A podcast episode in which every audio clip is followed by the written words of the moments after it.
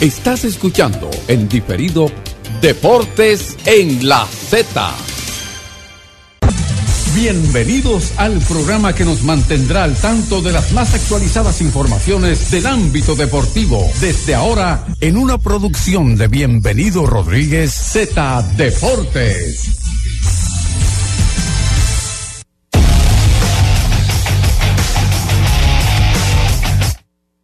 Soltaron los bates rojos ayer en Santiago. Los toros se sacudieron y por fin pudieron ganarle un juego a los gigantes del Cibao. Y las estrellas le quitaron un juego de las manos ayer al conjunto de los Tigres del Licey que estaban ganando 4 a 0.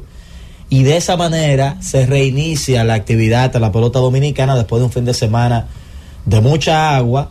Y hoy, pues volvemos al ruedo con una serie ven entre Licey y Gigantes, entre Estrellas y Escogido y entre Águilas y Toros. Así que bien interesante el ambiente local con relación al béisbol y al internacional también, FIFA. Buenas tardes y bienvenida. Buenas tardes a ti, Orlando, a Susi, a Jorge, a Jonathan y al público en sintonía.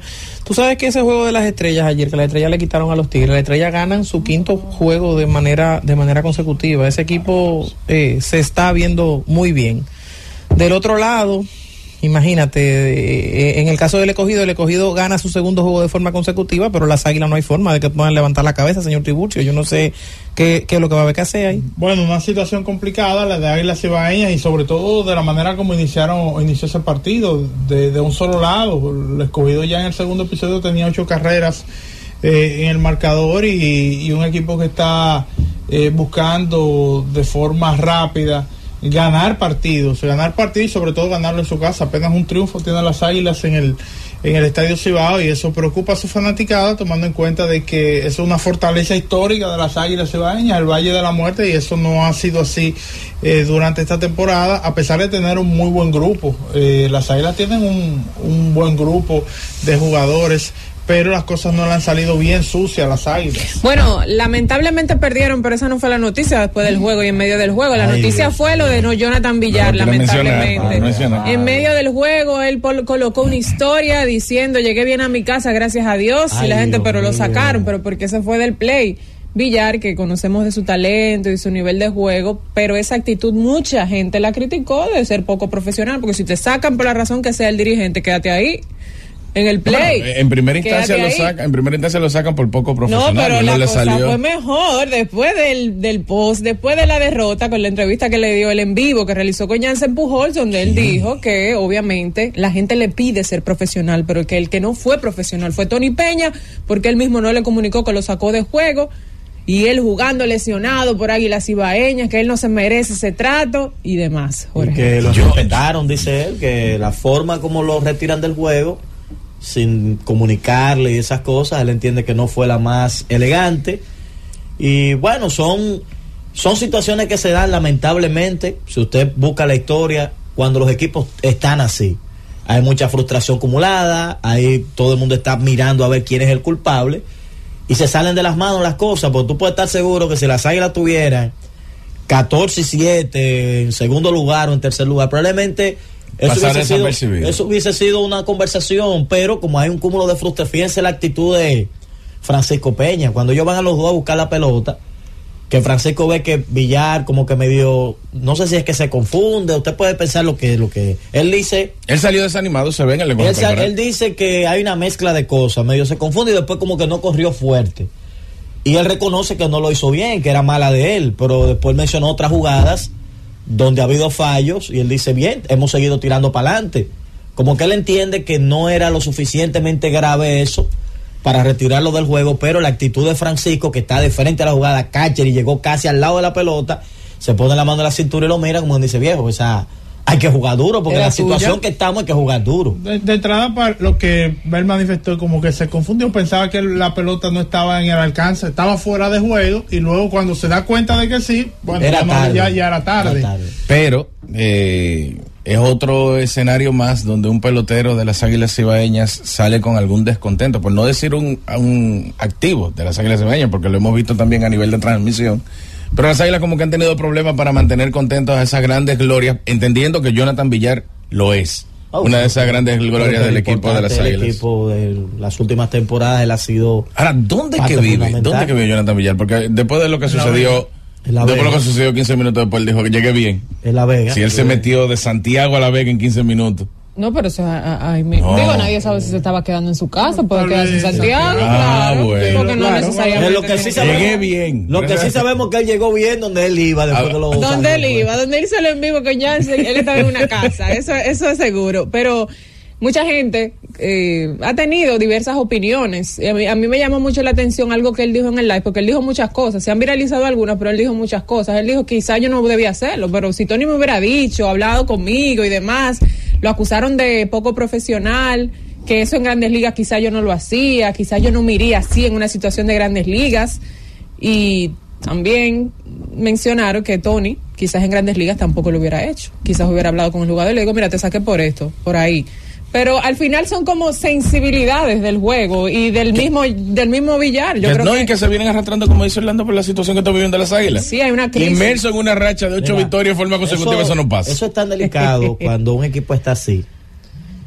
Que cuando uno es reportero de terreno, que uno le toca trabajar esos equipos, hasta uno se envuelve en el ambiente, porque es que es un equipo que está perdiendo eh, que si van a votar manager, que si hay que arrancarle la cabeza al coach, que, que es un pelotero que no está bien. Entonces tú estás en el medio de todo eso. No, hay mucha, e, ellos no hablan mucho, ni siquiera entre ellos. Entonces tú estás haciendo tu trabajo, tú no tú quieres alguna reacción de qué está pasando, si viene alguien nuevo, si, si la mentalidad para ese juego. Entonces tú estás ahí como medio, como, como dicen, como un intruso en el medio, esperando que alguien te sonría, te salude y por ahí iniciar un proceso, imagínate. Y eso eres tú, que no tiene nada que ver con eso, que lo que eres es un reportero que anda haciendo un trabajo. Imagínate el que tiene que ver con el personal, el que prepara la bola, el que da la práctica, el que hizo el error para perder el juego el día anterior, porque todo eso está ahí entre ellos y ellos se lo dicen, a veces hasta pelean ahí dentro y, y salen de ahí molestos el uno con el otro. Entonces, cuando los equipos están en esa situación, eh, hay que tener la cabeza muy fría. Y yo diría que aquí también, eh, no sé, la, la, actitud no es correcta, pero quizás sacarlo de manera abrupta del juego a un pelotero de la, de la, del nivel de billar, porque no estamos hablando de un pelotero cualquiera. Lo que pasa es que eh, es un poquito chocante también. Tú sabes qué es lo que pasa, que también hay que ver la actitud.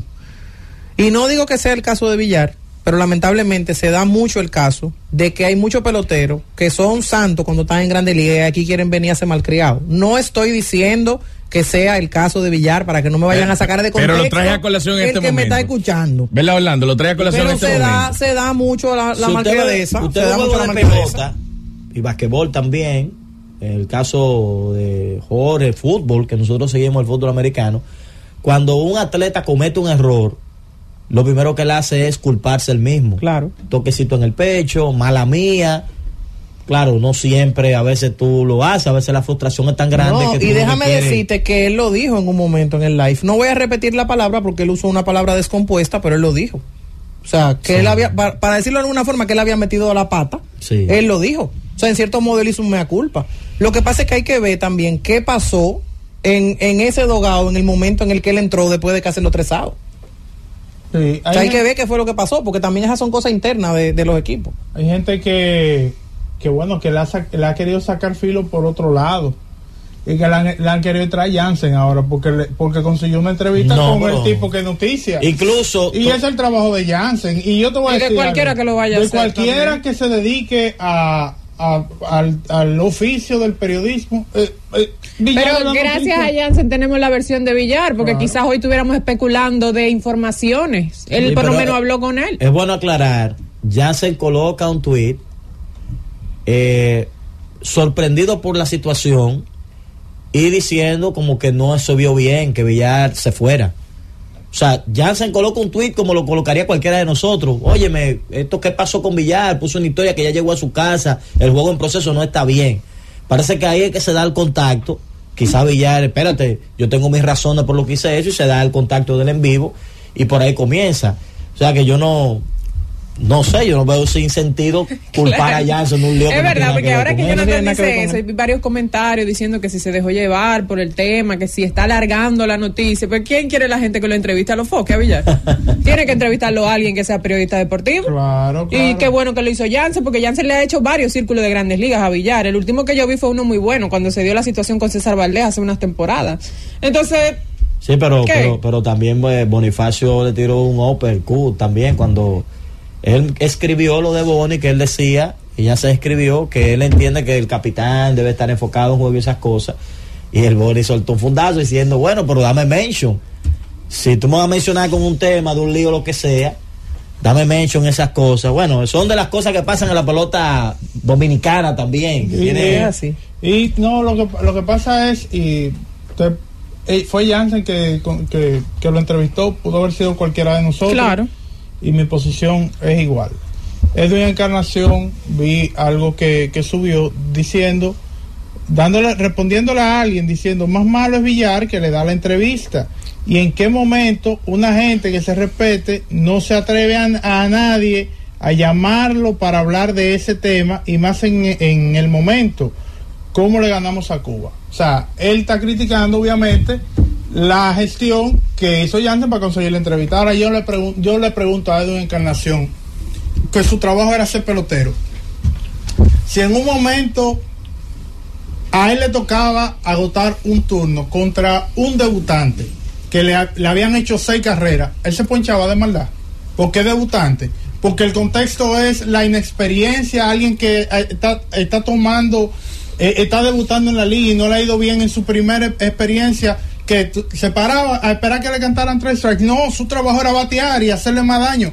En el caso de Jansen simplemente hizo su trabajo. ¿Tú entiendes? Entonces, eh, yo creo también que, ojo, entendiendo que de una encarnación tenga o no tenga la razón de que está en su derecho de criticar y externar. No, es que, es que eso, eso, él puede decir lo que él quiera. Ahora, ahora, yo también tengo derecho a decir lo que él quiera. Y yo creo que él está equivocado.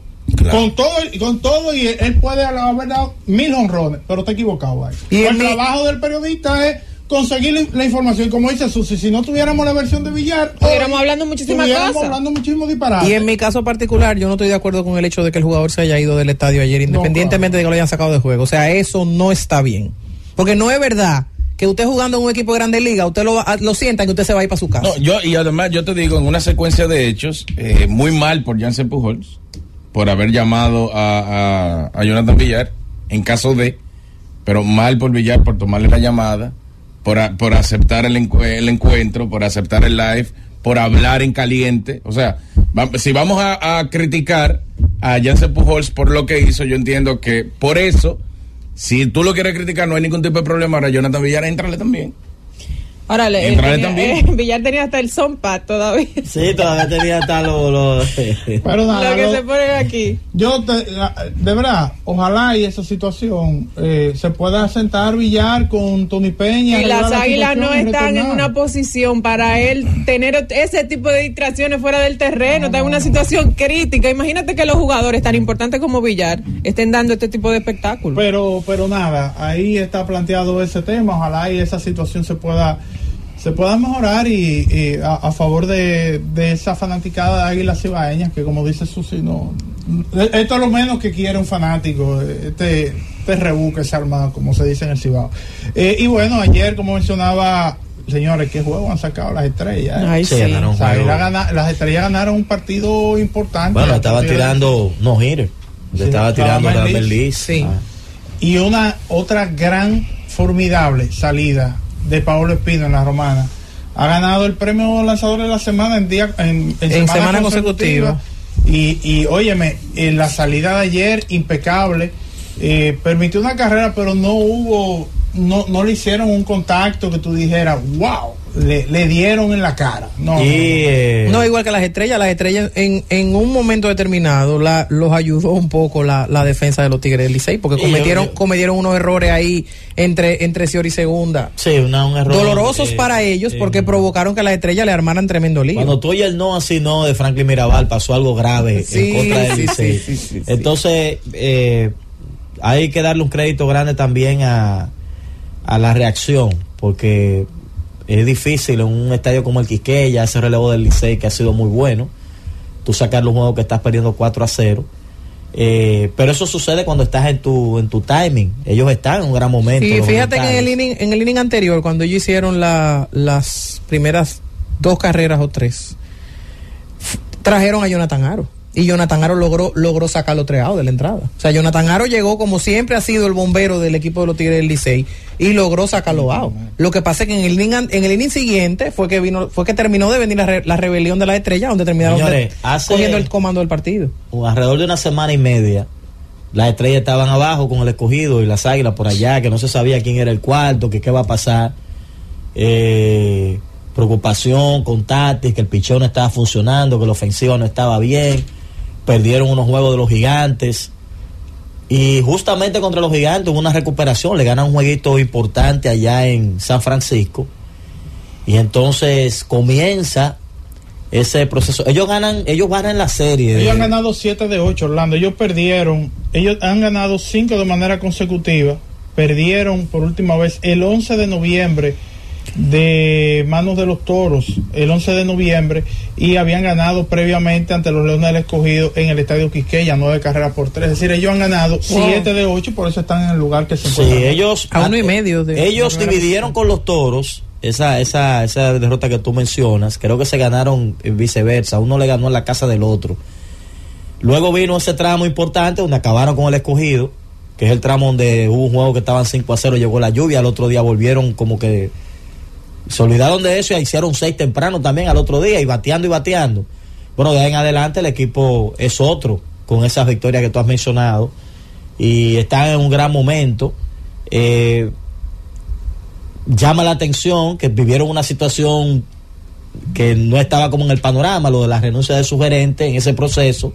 Sin embargo, el equipo ha seguido jugando un gran béisbol, ha seguido enfocado. Ya hay imágenes, videos de Tatis practicando con el conjunto en el Tetelo Vargas junto con su padre y ya se ha establecido principio de diciembre como la fecha establece, la fecha eh, proyectada para que él pueda unirse al conjunto quizás los últimos días de diciembre él estaría completando el mes de diciembre. Que por cierto, las estrellas informaron ayer que se van a quedar con el puesto de gerencia vacante. es una pregunta que nos hacíamos cuando tocábamos el tema de Manny García. Esta temporada completa se quedará ese puesto vacante y el cuerpo de operaciones se va a ocupar de los asuntos gerenciales. Y le queda muy bien ese verde. A propósito de ese 5 y 0 de las estrellas, eh, los ojos ese verde como El pantalón es color eh, vino, ¿no? Z Deportes identificado. Volvemos. Z Deportes. Z Deportes.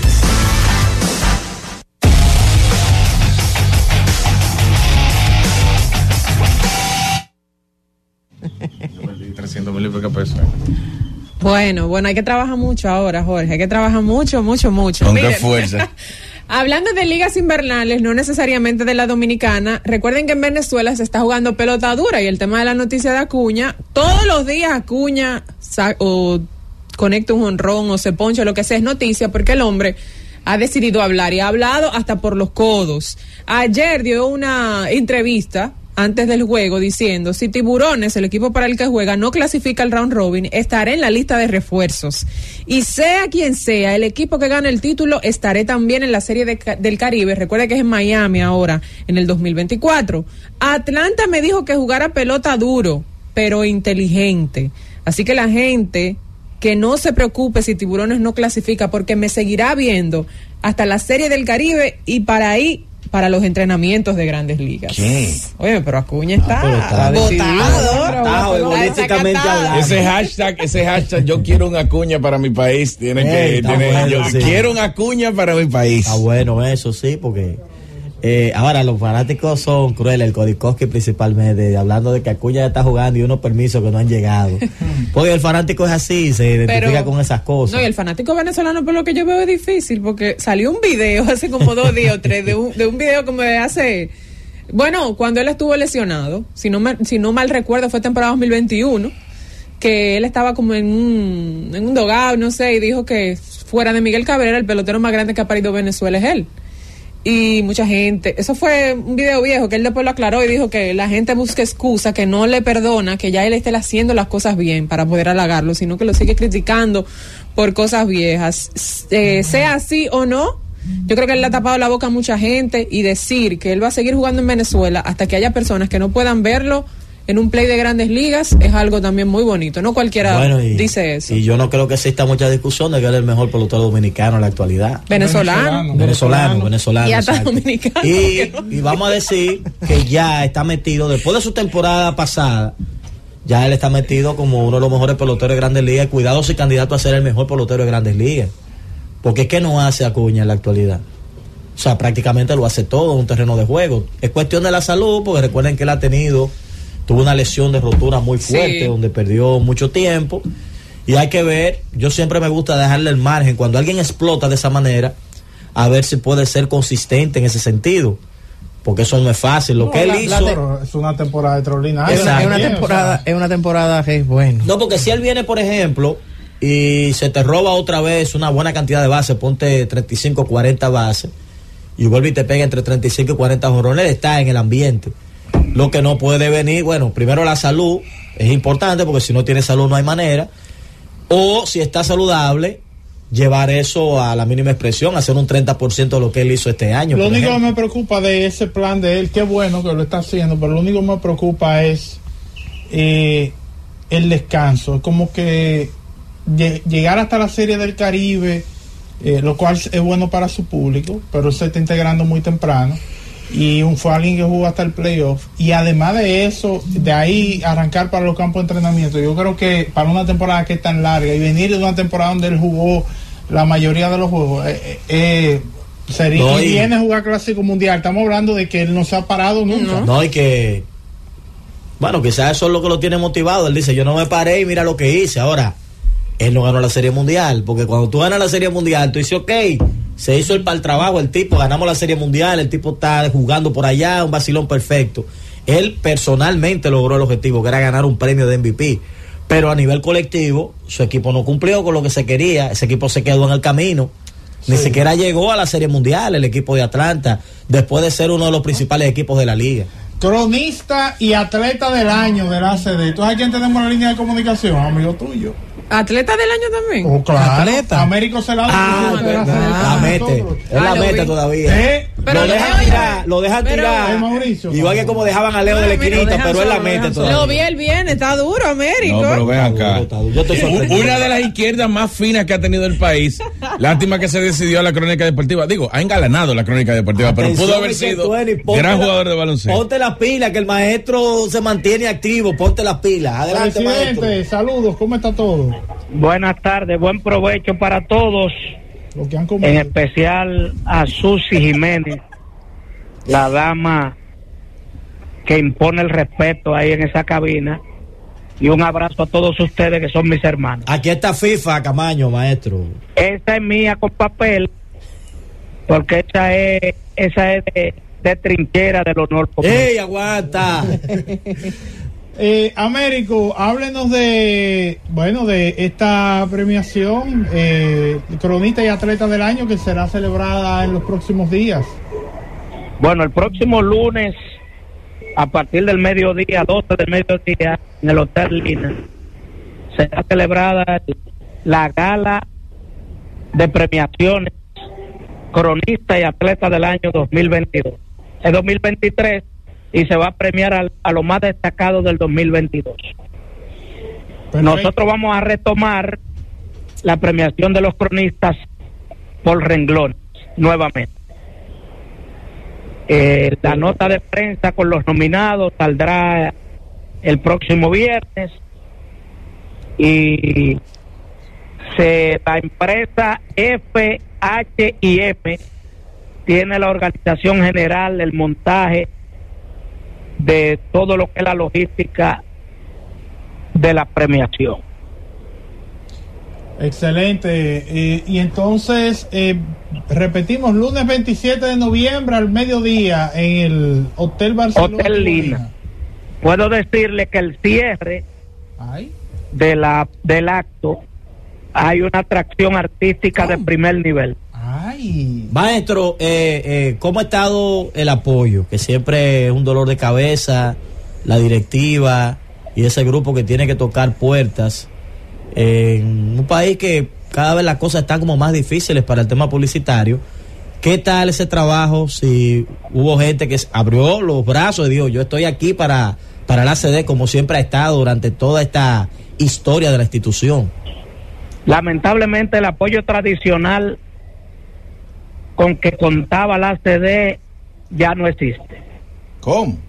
Ya hemos tenido que abrir otros caminos, eh, tocar puertas que nunca se habían tocado y, a pesar de las estrecheces con que se maneja una ONG como nuestra institución, nosotros hemos decidido cumplir con el programa anual de la institución, aunque al final ustedes tengan que ir a hablar por mí para sacarme de la cárcel.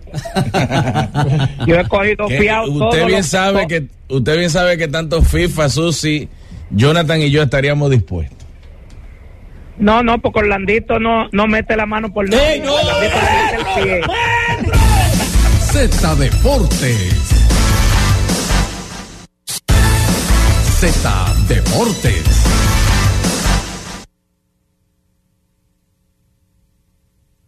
con ustedes, señores, una, hay que darle un cariñito eh, a señores Wester Rivas, que bien ha estado el nuevo catcher de los toros. Con los toros ahora.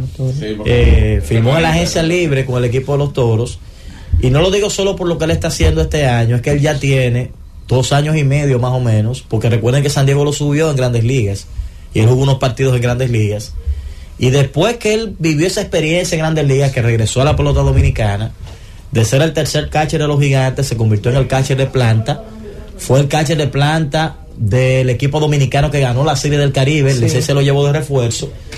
Decide ir a la agencia libre, firma con los toros y señores, con los toros ha sido también una máquina de bateo. Eh, me agrada eso porque eso no es tan común un catcher nativo que pueda batear, producir de manera frecuente. Uno quizás esperaba eso el mismo Yermín, que ha regresado a la Liga Dominicana.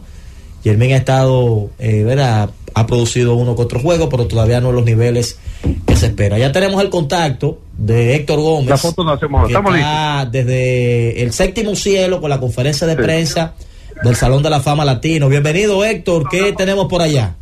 Saludos Orlando y saludos a toda la audiencia de Z Deportes. Como bien tú manifestabas, aquí estamos en el séptimo cielo del Estadio Quisqueya donde hace apenas unos instantes se llevó a cabo lo que es la rueda de prensa, eh, donde se ofrecieron detalles de lo que va a ser la décima exaltación del Salón de la Fama del Béisbol Latino, que este año tiene a cinco figuras estelares del béisbol latino, el caso de David Ortiz el Big Papi, que ya fue exaltado a Cooperstown, el caso de Adrian Beltré, que sin duda va a ser su primera elección el año que viene, ya están las papeletas de votación, Manny Ramírez, al igual que Carlos Huertán, el puertorriqueño, y el venezolano, como le llaman el come dulce, Bobby Abreu. Así que una rueda de prensa donde se ofrecieron detalles importantes y eh, en lo principal en este momento. Aquí estoy junto a Robinson Paredes, que es el director de operaciones que tiene que ver con toda esta logística del Salón de la Fama del Béisbol Latino. Te paso con el Robinson. Cuéntanos un poquito de eh, cómo se marca esta actividad de esta rueda de prensa en el día de hoy y de la importancia de que ya todas las figuras han confirmado su asistencia a la décima ceremonia de exaltación. Bueno, saludos Orlando y a todos por ahí.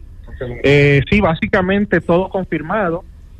Eh, los cinco jugadores van a estar presentes con nosotros en la actividad el próximo día 4 de diciembre en Punta Cana. Y hay un ambiente muy, muy eufórico y muy alegre con relación a esta exaltación que tienen estos jugadores de tanto calibre. Esperamos a la prensa, esperamos eh, que todos los que participen en el evento disfruten de un día lleno de béisbol, donde tendremos un almuerzo y la gran ceremonia al final del día en Cocogongo el día 4.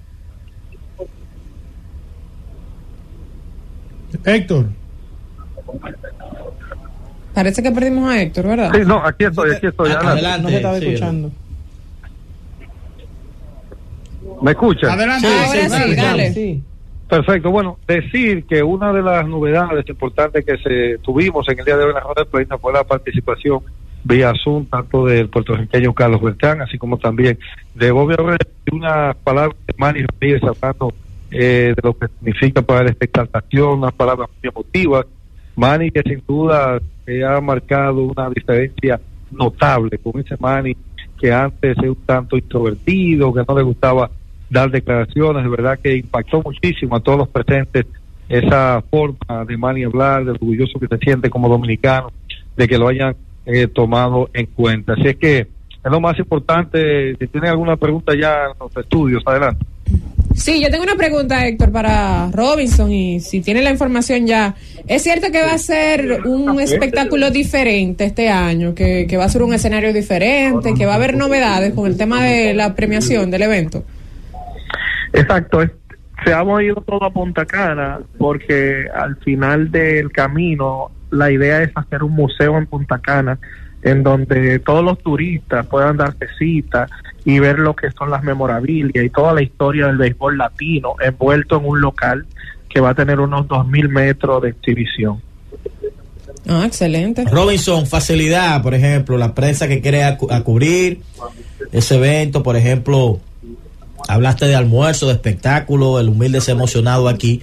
Quiere saber cuáles son las facilidades que hay para la prensa de Santo Domingo, eh, por ejemplo, que quisiera ir a cubrir ese evento que ustedes tienen el próximo 4 de diciembre? A, la prensa se le está dando un trato muy privilegiado, en el sentido de que vamos a tener la participación de la prensa en lo que es el almuerzo, conjuntamente con los jugadores. Van a tener la oportunidad de compartir allí, vamos a tener un transporte que va a salir del centro olímpico eh, a las 9.30 de la mañana y va a llevarlo directamente a Jarro Café Punta Cana para el tema del almuerzo. Luego tienen un break de un par de horas y comienza la ceremonia a las seis con el tema de la alfombra roja.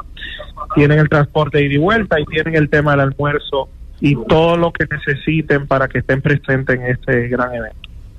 Bueno, yo creo que está excelente ahí, Susi, 9.30, despegue el vuelo para Punta Cana, para nuestros colegas. Que, por cierto, Orlando... ¿En qué zona del Olímpico, estamos, eh, eh. estamos haciendo los arreglos del lugar a modo de el día 12 de diciembre, ver cómo podemos hacer un programa especial quizás hasta de dos horas con cada uno de los exaltados directo y en vivo desde Punta Cana, programa eh, que yo pienso que va a impactar mucho Z Deportes. Vamos a estar allá, siempre la Z ha estado de uno u otro modo cerca de lo que es el Salón de la Fama Latino, con las principales figuras. Ya Héctor lo ha dicho, el día 2, en un programa extenso de dos horas donde van a hablar todos, Bobby Abreu, todos los exaltados, para que la gente escuche sus historias eh, acá en, en nuestro programa, la versión del sábado. Bien, Héctor, nada, muchísimas gracias por esa valiosa información. Cómo no, adelante muchachos, bendiciones. Bien, ahí estuvo, bueno, el Salón de la Fama del Béisbol Latino, otra versión más, yo creo que... Tiene muchos años ya, sí, Tiene mucho tiempo. Y figuras de primer nivel, o sea, gente que usted no lo escucha tan frecuente en los medios, que será interesante oír sus opiniones. En el caso de hoy Abreu, que mucha gente entiende que es Salón de la Fama, que todavía no ha sido elegido y como que está un poco complicado eh, el tema de su candidatura o sus opiniones sobre el trato que se le ha dado eh, con relación a la boleta. Bueno, vamos a aprovechar para hacer la pausa y retornamos en breve. Z Deportes. Deportes.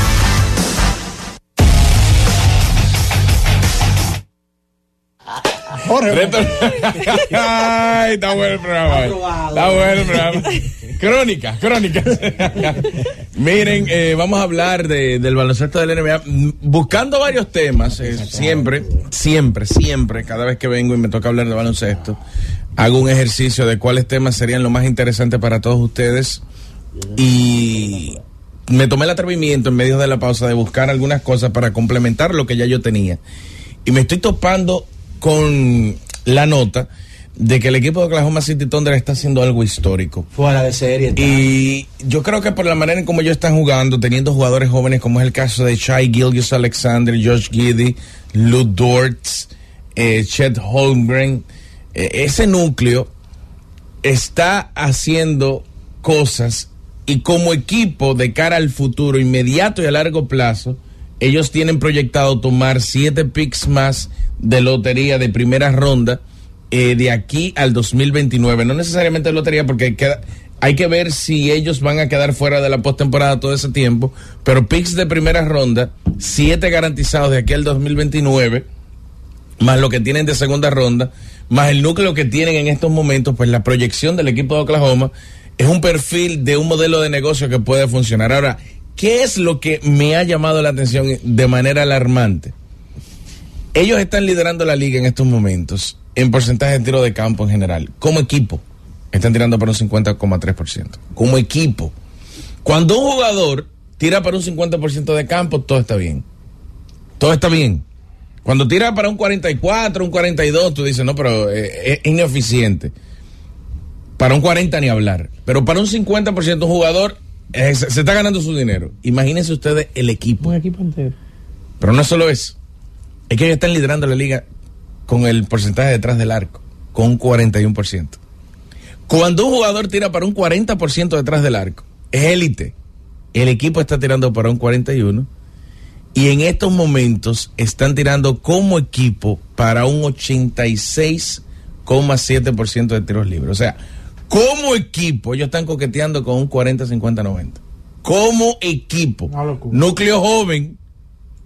Núcleo joven con proyección a seguir consiguiendo talento de cara a los próximos años. Y ahí usted no ve problemas ni fricciones. Ahí está todo el mundo enfocado y haciendo lo que tiene que hacer para sacar del hoyo en el que se encuentra el equipo de Oklahoma en los últimos años después de la salida de esos éxodos, eh, de esos éxodos de Kevin Durant, James Harden y Paul George, Carmelo Anthony y Russell Westbrook. Entonces, dicho de todo esto, vamos a hablar de los temas que ya yo tenía pautado. Ya eh, ayer el equipo de Golden State consiguió una victoria contra Houston Rockets, una victoria más que de esas que cuentan en el standing, son, son victorias eh, emocionales, son victorias anímicas contra un equipo de Houston que ha venido jugando bastante bien, ha sorprendido bastante, incluso a eh, los dirigidos por Ime Udoka, pero ver a Golden State salir de esa racha de seis derrotas en forma consecutiva y hacerlo de una forma donde Clay Thompson por primera vez en lo que va de temporada anota 20 puntos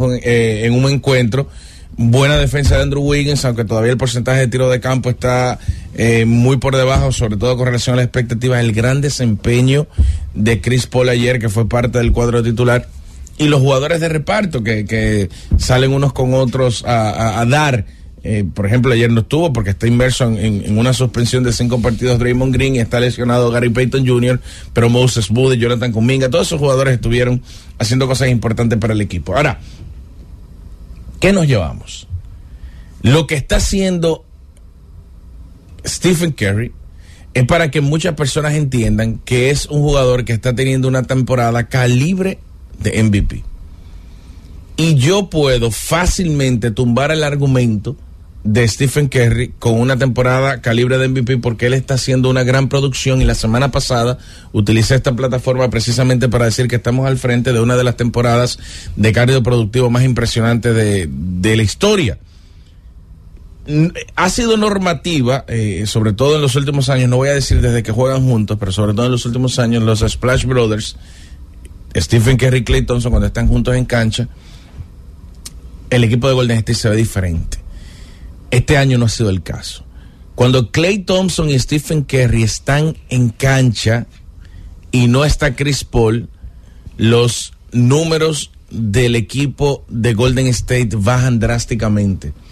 Clay Thompson y Stephen Curry compartiendo tiempo en cancha, si Chris Paul no está, están perdiendo por 13 puntos por cada 100 posesiones. O sea, que Curry no es que le está sacando provecho a la presencia de Clay Thompson como en años anteriores y viceversa porque Clay Thompson está promediando unos escasos 15, 16 puntos por encuentro y como mencioné en su momento, no había tenido en ningún partido de la temporada un encuentro de 20 puntos o más.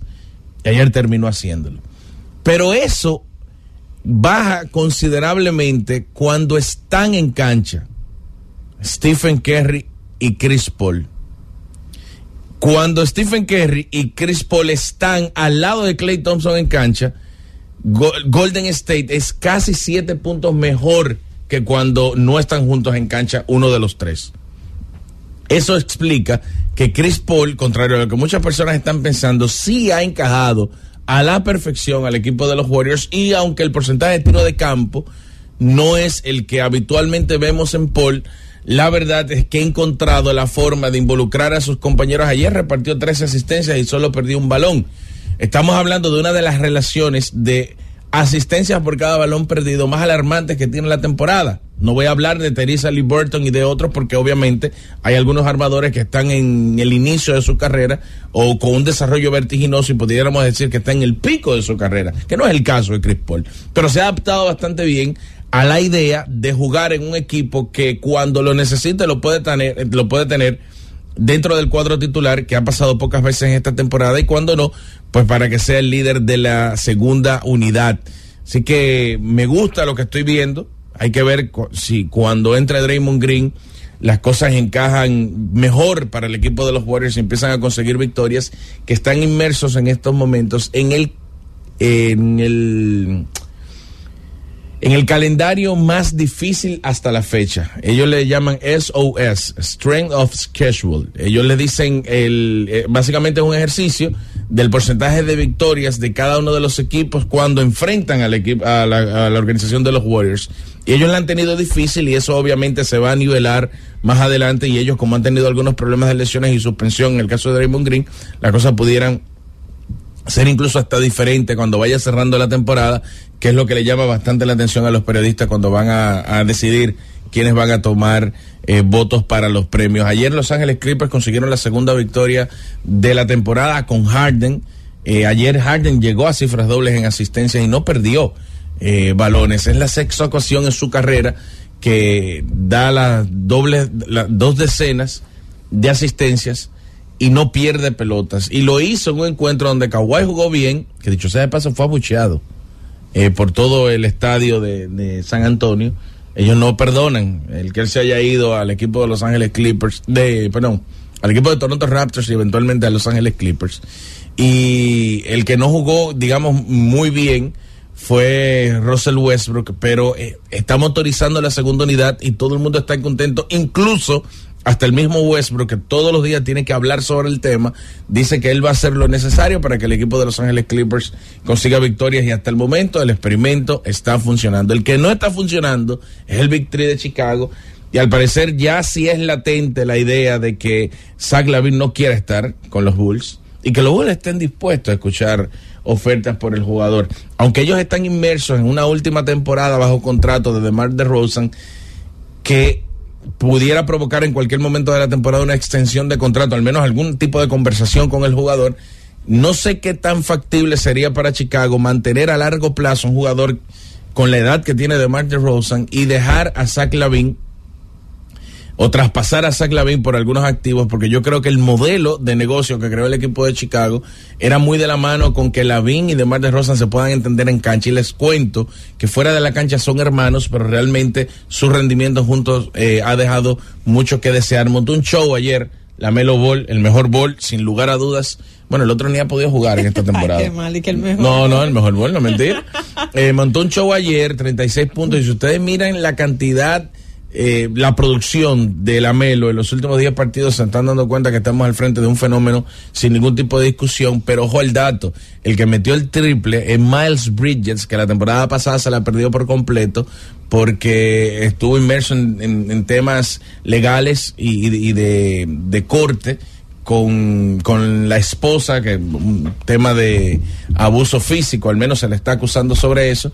De hecho, todavía están en fondo para el próximo mes seguir hablando sobre el tema y eso lo llevó a, que la NBA lo apartara de, de la liga la temporada pasada. Recibió la oferta calificada este año y volvió al equipo de Charlotte. Tiró de 13-13 de campo y anotó dos disparos de tres en cinco intentos, si no mal recuerdo.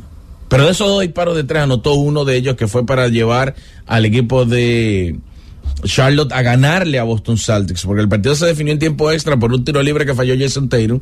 La gente ya de una vez, no, no entiendo cómo tengo la capacidad, hasta, hasta en el Instagram de la NBA, Jason Tatum falla un tiro libre y ellos lo suben ahí y ahí me taguean y me dicen, y este, este sí puede fallarlo, Lebron no puede fallarlo, ¿no? Óyeme, yo a los grandes les exijo grandeza. Yo pensaba que te había bloqueado que te dieran mention con temas. No, no, para nada, para nada. Yo me disfruto. Tú sabes que tú puedes hacer eso. Un vinito, yo disfruto. Que tú puedes mutear palabras para que no la. Lebron me imagino está muteado en tu Instagram. Tres minutos, con tres minutos al día yo veo todo. sí, para poder leerlo todo. Son intensos, son intensos. No, pero, pero, pero, pero, grandeza, a los, grande, a los grandes se le exige grandeza y la verdad es que Jason Taylor es uno de los grandes de la actualidad y obviamente al igual que LeBron, que Stephen Curry, que Kawhi Leonard, e, etcétera, etcétera, etcétera, cuando tienen la oportunidad de meter la pelota para sellar una victoria, obviamente tienen que hacerlo. Eso provocó una secuencia de hechos que eventualmente desembocó en derrota para el equipo de los Celtics, que no creo que lo vayan a sentir tanto tampoco porque tienen uno de los mejores récords de la conferencia del Este. Tú, en eh, la jornada de ayer, no sé si observaste todo en general y pudiste ver algo en específico muy Todos los días observo todo. O sea, que tú lo observaste todo. todo. Háblame de algo, háblame de algo. Un detalle clave que no lo mencionaste, que me llamó la atención. A ver. Que FIFA cambió el color de pelo. Ah. ¡Vete, llévatelo, vete! Z Deportes. Z Deportes.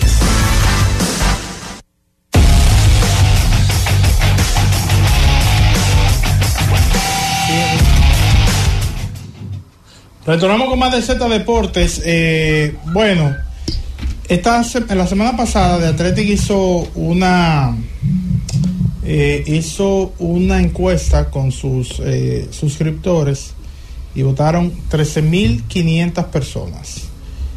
Es sobre, el béisbol de las grandes ligas. Una de las primeras preguntas era, ¿cuál es el mejor jugador de posición en la actualidad. El 49.9% dijo Ronald Acuña, el 16.1% dijo que Mookie Becks. Oye, ¿cuántas fotos de, de 49 a, 16, pero es mucha la diferencia. lo paseó.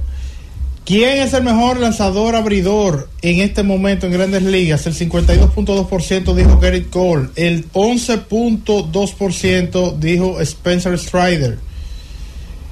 ¿Quién? Eh, y así, votaron por Blake ¿Cuál equipo? ¿Cuál equipo usted cree que firmará a Chohei Otani en la temporada baja? El 52.3% dijo Los Ángeles Dodgers. El 9.1% dijo que los eh, Marineros de Seattle. El 8.9% entendía que los Gigantes de San Francisco. ¿Cuál equipo usted no cree que... Déjame ver, no, de los agentes libres, fuera de Chohei Otani, ¿cuál es el mejor eh, lanzador? Yoshinobu, Yoshinobu Yamamoto, 45.6%. ¿Quién es el mejor jugador de posición fuera de Chohei Otani en la agencia libre? El 47.7% entiende que Cody Bellinger. Entonces, le preguntaron a la gente que valorara el trabajo de Chohei Otani del 1 al 5, siendo el 1 excelente y el, perdón, siendo el 5 excelente y el 1 pobre. La, el 35.1% entiende que es promedio, o sea, está en el medio. El voto le, dio una valoración de 3 al trabajo del comisionado eh, Rob Manfred.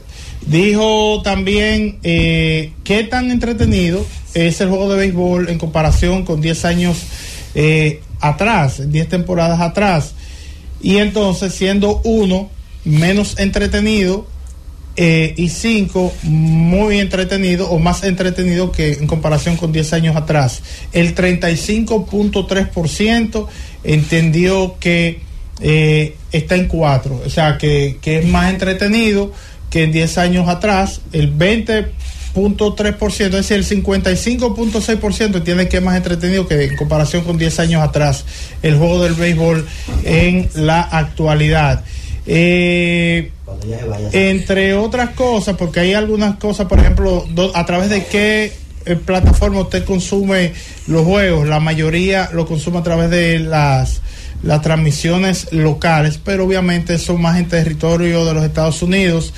La mayoría de la gente también entendió, no está de acuerdo con el movimiento de los Atléticos de Oakland a Las Vegas. 36, eso me sorprendió, 36.9%.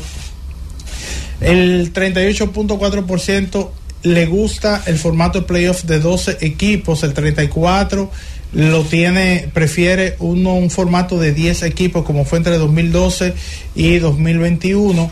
Eh, ahí fue bien dividido realmente. El 72% eh, está a favor de una extensión a 32 equipos en grandes ligas. La mayoría de la gente se le, se le dio, se sometió a votación también las ciudades donde quisiera que se, eh, se expanda eh, las grandes ligas, el 57.3 quiere que vaya a una franquicia a Nashville y el 48% quiere que vaya a Montreal. En fin, eh, la gente se, se expresó 13.500 votos y esta, esta fue para finalizar la que me sorprendió. Si usted tuviera la oportunidad de cenar con un jugador actual de las grandes ligas, ¿con quién sería? El 11.9% con Joy Voto. Joy Voto. Y aquí votó Susi, el 11.5 con Bryce Harper. Pero ahí yo te iba a decir, ahí debe haber un porcentaje un poco extraño porque... Él es muy querido, él es muy querido. ¿Sabe qué pasa? para cenar con él. Sí, lo que pasa es que lo de él es muy interno con los fanáticos. O sea, los estadios, él habla mucho con los fanáticos bromea mucho con ellos. Pero igual llama la atención, tú piensas en muchos más jugadores, independientemente de esa relación cercana, tú piensas en muchos jugadores, sí, claro, tú piensas en yo y voto. Tú sabes y, por, ejemplo, él también se ha hecho muy famoso con algunos casos con niños. Por ejemplo, hubo una niña que a él lo expulsaron y la niña se, se, se fue en llanto y la enfocaron y él se enteró de eso y al otro día él la invitó, la colocó en y le dijo, voy a tratar de que no me expulsen hoy para que me pueda ver jugar. Yo misma tengo tres antes que Harper. no salió ningún tomó votos, Julio Rodríguez. Pero vamos a ir a este dato. ¿Cuáles son los tres que tú te dirías primero que con Harper? a, mí, a mí me sorprendió, aunque él es muy querido, como hizo Me imagino que ahí tiene que estar Acuña dentro de esos tres antes que Harper. No, no, no. Bueno, gente más difícil. Chris Bryan, Chris Bryan me imagino que está en. Chojeo Tani tomó 7%. algo así, exacto. Chris Bryan, Chris Bryan. Chris Bryan. ¿Cómo que tú lo vas? Chris Bryan. Di en el fútbol, entonces, ¿qué hay? ¿Qué tenemos en el fútbol? Miren, hoy, hoy es hoy es la, la última jornada de este año con miras a la clasificación de, del mundial. Eh, sabiendo que se juegan seis partidos en este año, se juegan seis en el próximo año y seis entonces en el 2025 para completar los 18 en el caso de, de Conmebol, que es a quien le toca jugar en el día de hoy. Hoy es el clásico de clásicos porque le toca enfrentarse a Brasil contra, contra Argentina. Hay un par de datos interesantes de ese partido y es que en partidos de clasificación al Mundial, en la historia de Brasil, Brasil nunca ha perdido un encuentro de Argentina. ¿Han empatado? Sí, pero nunca han perdido en su casa y ese juego en el, en el Maracaná. Brasil es el favorito para ganar el juego, aún no teniendo a Neymar. En el caso de Argentina, yo entiendo que hoy probablemente ellos deben recuperar a Ángel Di María, que no había estado disponible en los partidos anteriores. Argentina que puede perder el ranking de ser el mejor equipo ahora mismo de la FIFA. Porque aunque ellos le ganen a Brasil, tendría necesariamente Francia que perder el encuentro que le, que le toca jugar de su lado, del lado de Europa, para ellos mantener el primer puesto en el ranking y yo no creo que, que eso, que eso vaya a, suceder. Sobre todo después de la, de la goleada histórica de, de la selección de Francia que le ganó a Gibraltar 14 goles a cero, que yo digo que debe existir una regla como, como uno ve muchas veces en, otros deportes de, de, goleada y que tú pares el juego, porque de verdad que fue humillante para ese equipo de Gibraltar que le metieran 14 goles eh, el otro día. Ese de todos los partidos debe ser el más interesante. Uruguay juega con Bolivia, también del lado de Conmebol. Uruguay que viene de ganarle 2 a 0 a Argentina. Eh, por eso los menciono, porque de hecho en este momento ellos ocupan el segundo puesto de esa tabla de clasificación. Brasil probablemente en uno de sus peores momentos, porque Brasil tiene apenas 7 puntos en, las jornadas que, que, ha jugado. Va a jugar sin Neymar, pero aún así en su casa ellos deben ser favoritos ante, ante la selección eh, argentina. Orlando no quiere hablar de fútbol americano, porque como en el día de ayer Patrick Mahomes no ganó, eh, Orlando no ha mencionado nada de fútbol americano. Si Kansas hubiese ganado, yo creo que, él, muy bueno. él abría el programa de hoy con eso. Tú sabes que me sorprendió Orlando, ya, ¿verdad? Fuera de, del relajo. Juego que estaba, señor, 17 a 7, estaba ganando Kansas. No, pero tú sabes, tú sabes que me sorprende de ese juego de ayer. El hecho de que el equipo de Kansas en el día de ayer dejara caer de los pases totales que dejaron caer, dejaron caer el pase número 26. Ellos son el equipo líder de pases dejado caer en la NFL. Entiéndase, pelotas que son atrapables. Le dan en la mano al, a los receptores y los receptores no aparan la pelota, no están ayudando a Mahomes. Esa jugada ayer donde se pone ese pase de Mahomes a boca de jarro, como uno dice, para el touchdown de la victoria y se cae de las manos 26. pero eh, eh, sucede, en la NFL sucede. No, pero Kansas, Kansas no está. Para, para ayudar yo a Mahomes, Kansas no está ayudando a Mahomes porque están metiendo demasiado la pata. Como tiene un quarterback tan efectivo como él, que esa es su fortaleza, da pase, y tú no paras la pelota, no hay, forma de que tú ganes. el pase era atrapable, pero el jugador está de espaldas. Sí. Gira, ellos por lo general hacen ese pase, pero no es el típico pase de frente el pase que te dan hacia la cintura, que a veces es un poquito más bajito de la cuenta, pero que es agarrable.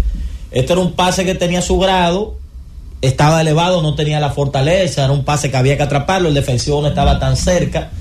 Aunque a veces hay que recordar que aunque el defensivo no esté al lado tuyo, o te toque, o cualquier otra situación, sus pasos están en la cabeza del jugador, porque eso se escucha. Claro. Cuando él viene corriendo detrás de ti, y muchas veces la mente te juega una mala pasada y tú piensas en el golpe. Y Hay que darle crédito también a Jalen Hurts y a, y a esa formación, a, esa, a, esa a esa formación que ellos tienen cuando les falta una yarda, que se, se amontonan todo en esa formación especial. Eso es indetenible. Se lo hicieron a Kansas ayer dos veces, se lo hicieron en tercera y uno para lograr el primero y diez y lo hicieron en la jugada donde ellos se fueron arriba en el partido. eso es indetenible. Han descubierto una especie de mandarria ahí para. No, no, no, eso es indetenible, indetenible. 9 y 1 el equipo de Filadelfia. Estamos hablando de los dos de los principales, cuidado si los dos mejores equipos de lo que va de torneo. Dos equipos que han jugado un fútbol muy sólido. Sí, y al final del camino, cuando usted pone a analizar la conferencia con cabeza, yo no creo que ni Lamar Jackson ni, ni Trevor Lawrence, a pesar de lo, de lo buen quarterback que, que es, ni Tua tampoco. Ninguno de los cuatro yo no creo que tengan con qué al final del camino detener a Patrick Mahomes. Entonces por eso a la larga ese equipo tiene que ser el equipo a vencer, porque tú eh, mencioné los cuatro primeros lugares de, cada una de las divisiones. Lo que pasa es que en el fútbol es un poquito complicado. Porque acuérdate que es un matchup directo y es un juego. Sí, es un matchup directo y es un juego, pero a la, a la larga. equipos que dependiendo en la etapa que le toque jugar contra un rival como Kansas, tiene los elementos para probablemente salir y hacerle el juego de dejarte en el campo. Por eso que te estoy diciendo, que a la larga yo creo que Mahomes se va a recuperar. Por eso que digo que a la larga no creo, y lo menciono los cuatro. Mira, Lawrence a mí me gusta mucho, aunque creo que todavía tiene que mejorar la metida de pata.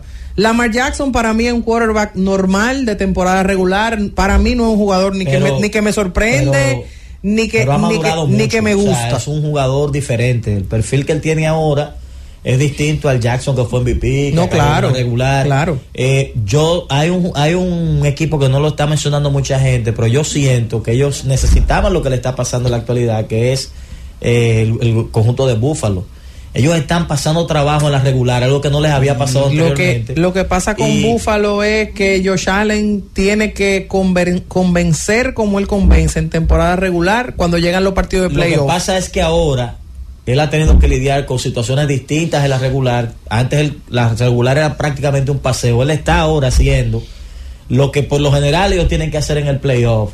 Ellos están haciendo los ajustes tempranos. Miami es peligroso porque Miami tiene mucha ofensiva. Y entonces Miami tiene mucha ofensiva y es un equipo agresivo a la defensa. No tiene miedo. Entonces, por lo general, ese tipo de estructuras, hablando específicamente de Mahomes, porque si no vamos a Filadelfia es diferente. No, no, no, es que, es que, están, es que están, del otro lado, por eso no lo menciono. Fíjate que, que, estoy mencionando los equipos que están, que están del lado de la misma conferencia en la, en la que está Patrick Mahomes. Eh, Yo lo que, lo que pienso y creía que esta temporada iba a ser la temporada de una forma u otra de Joe Burrow. Y lamentablemente no lo ha sido. Las lesiones no lo han ayudado, las lesiones de los compañeros no lo han ayudado. Mira la mala suerte que tuvo en el último juego. que incluso terminó, mal, después se recuperaron, pero entonces. Terminó, terminó con una, una lastimándose un dedo y comenzó la temporada lesionado también. Eh, pero a, la larga, a la larga, Mahomes tiene que ser el, eh, equipo, el equipo a vencer. Exacto. Hay. Esta temporada va a ser interesante porque lo primero es ver cómo termina todo el mundo. Bueno, el fútbol tiene ese problema de que te cambia un fin de semana, te puede cambiar la temporada. Esto no es como la pelota, no es como el baloncesto, que el baloncesto se parece un poco porque si te, se te lastima LeBron, se te lastima Kerry, tú eres otro equipo. Sí, lo que pasa con el fútbol es que es una temporada muy corta. Ya estamos hablando de que ya se han jugado 11 semanas, que ya solo quedan 7 eh, para, Pero pensando básicamente terminar. en el playoff, esta es una temporada, yo eh, eh, estaba analizando ayer de que es una temporada bien compleja en ese sentido, porque tú tienes revelaciones, por ejemplo, lo que está haciendo Detroit es para ponerle atención, el trabajo que ellos han estado haciendo durante la temporada. Mira el juego del domingo, como lo sacan, un juego que parecía que perdían, lo sacaron. Sí. Eh, una recuperación importante de Minnesota, dando dolor de cabeza a Houston con su nuevo coreback, el jovencito que está haciendo estragos. Una recuperación de Dallas, una versión de Dallas distinta porque a no, sí, CJ Sprout para mí, el único juego malo que ha tenido, tú que lo mencionas de Houston y que te lo estoy mencionando desde que la temporada comenzó, fue el juego del domingo que pasó. Porque yo lo que estoy mirando es que hay muchos mariscales, pues ya tenemos que hacer la pausa, viene Tenchi, que aparentemente han madurado. Entonces ahora falta ver si esa madurez da para hacer cosas distintas a lo que ellos no han hecho en otras temporadas. El perfil de Lamar Jackson, lo que estoy viendo de Prescott, eh, el mismo Lawrence, aunque es un coreback joven, ese no es el mismo que llegó. No, no, es el mismo que, llegó, pero todavía comete muchos errores. Por eso yo sigo sigo creyendo que a la larga y en ese juego, como tú dices, que es el que vale para tú seguir adelante o quedarte afuera, cansa el equipo a vencer. Sí, y recuerda un detalle que tiene el fútbol americano, eh, y por eso el análisis a veces es un poquito complicado, que el playoff es juego único. Es cuestión de tú salir ese día hacer lo que tienes que hacer en ese juego y puedes entonces levantar las manos y dejar a alguien muy importante en el camino y te cambia el panorama, porque cuando tú de repente te cruzas con un equipo muy duro y logras vencerlo, el trayecto se, se, se, se allana un poco en el fútbol americano. Es tiempo del cambio porque viene Tenchi. Z Deportes. Z Deportes.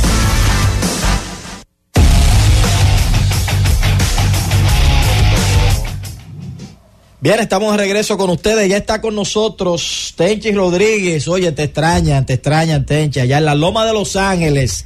La Loma de los Dioses, yo allá. yo creía que te iba a decir que era yo, porque a mí siempre me hace falta Tenchi cuando me Yo me tuve que comer unos taquitos que prepararon. Yo me tuve que comer los dos de él ayer. A mí me dijeron el otro día en una actividad que estaba que Tenchi está muy tranquilo, que qué es lo que pasa. No, no, no, pero déjalo Me tranquilo. Dijeron eso. Es que estamos casi, estamos casi en Navidad y en esta semana es acción de gracias. Tenchi, Tenchi está tranquilo en familia. Samir, Eduardo, te mandaron un abrazo todos. Yo me comí los taquitos que te tocaban. Adelante, Tenchi.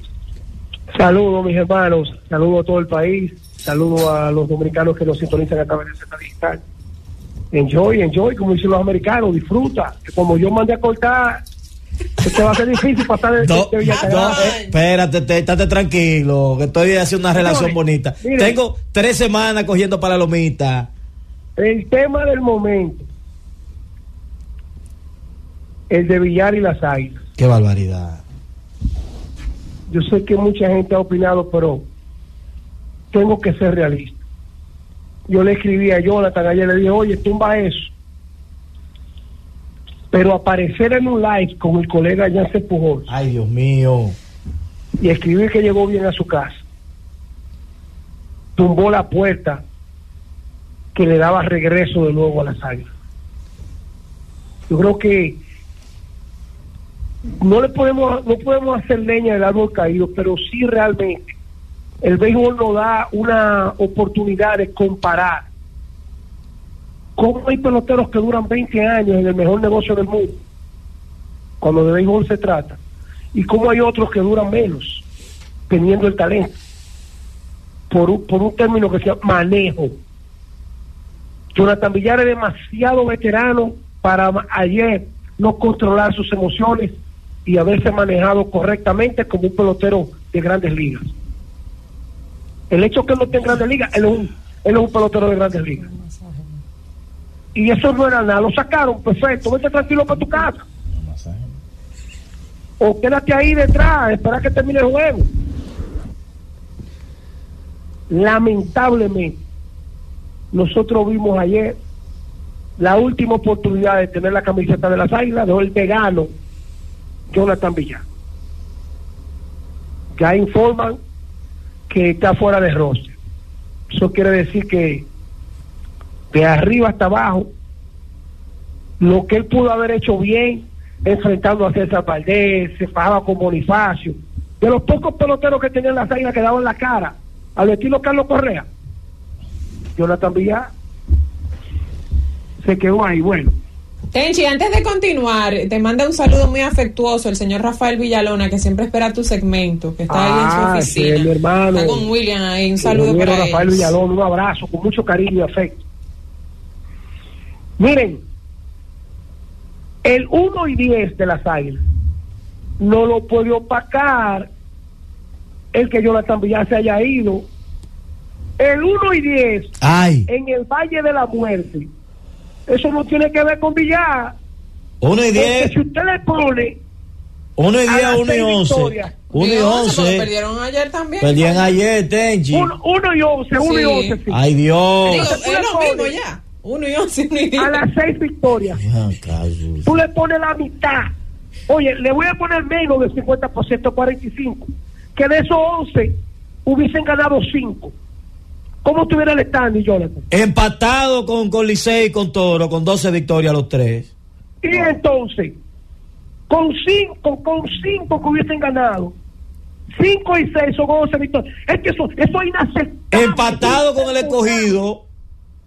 Medio juego por encima del escogido. Si hubiese tenido Es que eso es 11 y 10. imperdonable.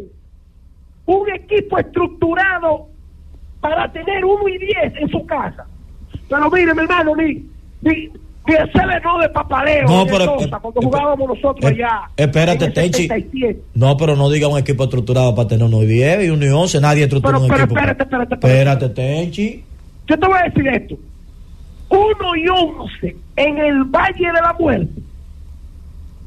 Bueno, vamos a decir en el estadio Cibao porque, porque de la muerte no es ahora mismo. No, no, no, espérate, espérate, espérate. Bueno, Este tiene 14 años que no se Pero- No, pero está bien, está bien. Pero, pero este año es estadio Cibao. ¿Y este volcó? No, yo no Uno sé qué es Orlando. minutos, ¿Y qué es Orlando? Tenchi. minutos. El Yankee Stadium no ganó un anillo de Estadio Mundial desde el 2009 y, y se va a dejar de llamar el Yankee Stadium eh, la casa grande del Bronx, el templo más sagrado que tiene Está bien, pero son los aguiluchos que dicen que no es Valle de la Muerte este año, es ellos que lo dicen en las redes. Es, es para ellos. El Valle de la Muerte es para ellos. de la Muerte, Están velando a otros muertos. Las águilas están. Tenchi, las águilas están que ganan un juego y dicen, ¿y cuándo, dónde es el próximo juego? Allá en Secret Cibao. Anda, Respeto. De todas ría. maneras, Señores, esto es chelcha, eh. ese equipo tiene una debacle que para su fanaticada es inaceptable. Este es el Yo peor no comienzo. si Tony- Este tiene que ser el peor comienzo de la historia de equipo, Tenche, en el Claro, hay generaciones que nunca han visto eso. Desde 1991-92, que fue la última vez que se tomó el sótano. Escuchen esto. Todo el mundo sabe el respeto, la admiración y el cariño que yo le tengo a Tony Peña. Pero hay que decir esto. La insistencia de mantener a Francisco, a Francisco Peña, hace ver a Tony como que el tiempo sin dirigir le ha afectado un poco, por más que sepa de pelota. Es que Francisco no te puede aparecer en todos los juegos. Francisco, tú tienes que alternarlo. ¿Para qué le están pagando todo el dinero del mundo a Carlos Paulino? Y además de eso, después de la quinta entrada, ¿por qué Francisco Peña tiene que batear? A menos que no sea horrores, para Francisco anotar, tiene que dar 10 y el equipo. Además de eso, miren. Pero espérate, es cuestionando la forma de dirigir de Tony Peña que tú estás en la Z101, Tenchi. Para ¿Pues yo ¿Tú crees que yo entender. soy igual que tú? ¿Pues tú crees que yo soy igual No, pero yo, para yo entender lo que tú estás haciendo. Oye, cuestionando los movimientos no, de Tony Peña. eso que está es en una- la- eso la una pregunta cerrada, eso no es de sí o no. Deja porque. Orlando, Orlando, antes de iniciar el, el espa- eh, tu bloque, Tenchi, estaba diciendo la suerte que Tenchi no, habla de las águilas.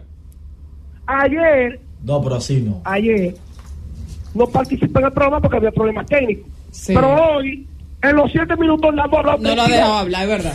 Un freco, un freco. Mire. Orlando.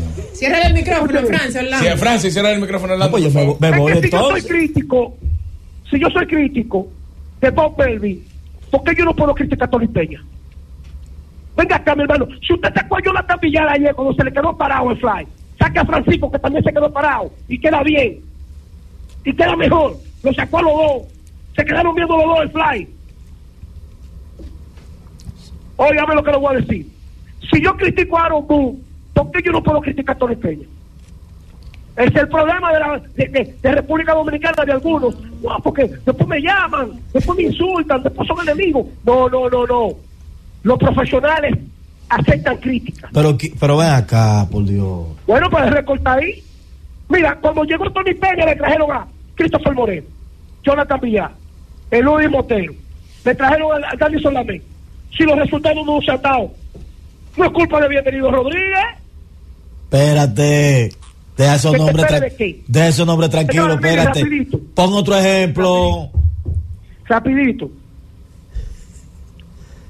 La presencia de José Ramírez en la Liga Dominicana y de Ronald Acuña con los tiburones de la Guardia en Venezuela es el mejor ejemplo de que los gerentes generales y dueños de equipo en la liga tienen que saber que si usted tiene un pelotero llamado Orlando Méndez, Jonathan Tibuso, que nunca le van a jugar a usted y que son estrellas de grande liga, cámbielo para donde ellos quieran jugar, para que el pueblo lo disfrute. Mira, José Ramírez, no le iba a jugar a los toros y ya tiene un uniforme del escogido. Es verdad eso. ¿Cuántos peloteros han dejado de jugar en la Liga Dominicana? Porque estos gerentes generales no lo cambian y prefieren tenerlo ahí.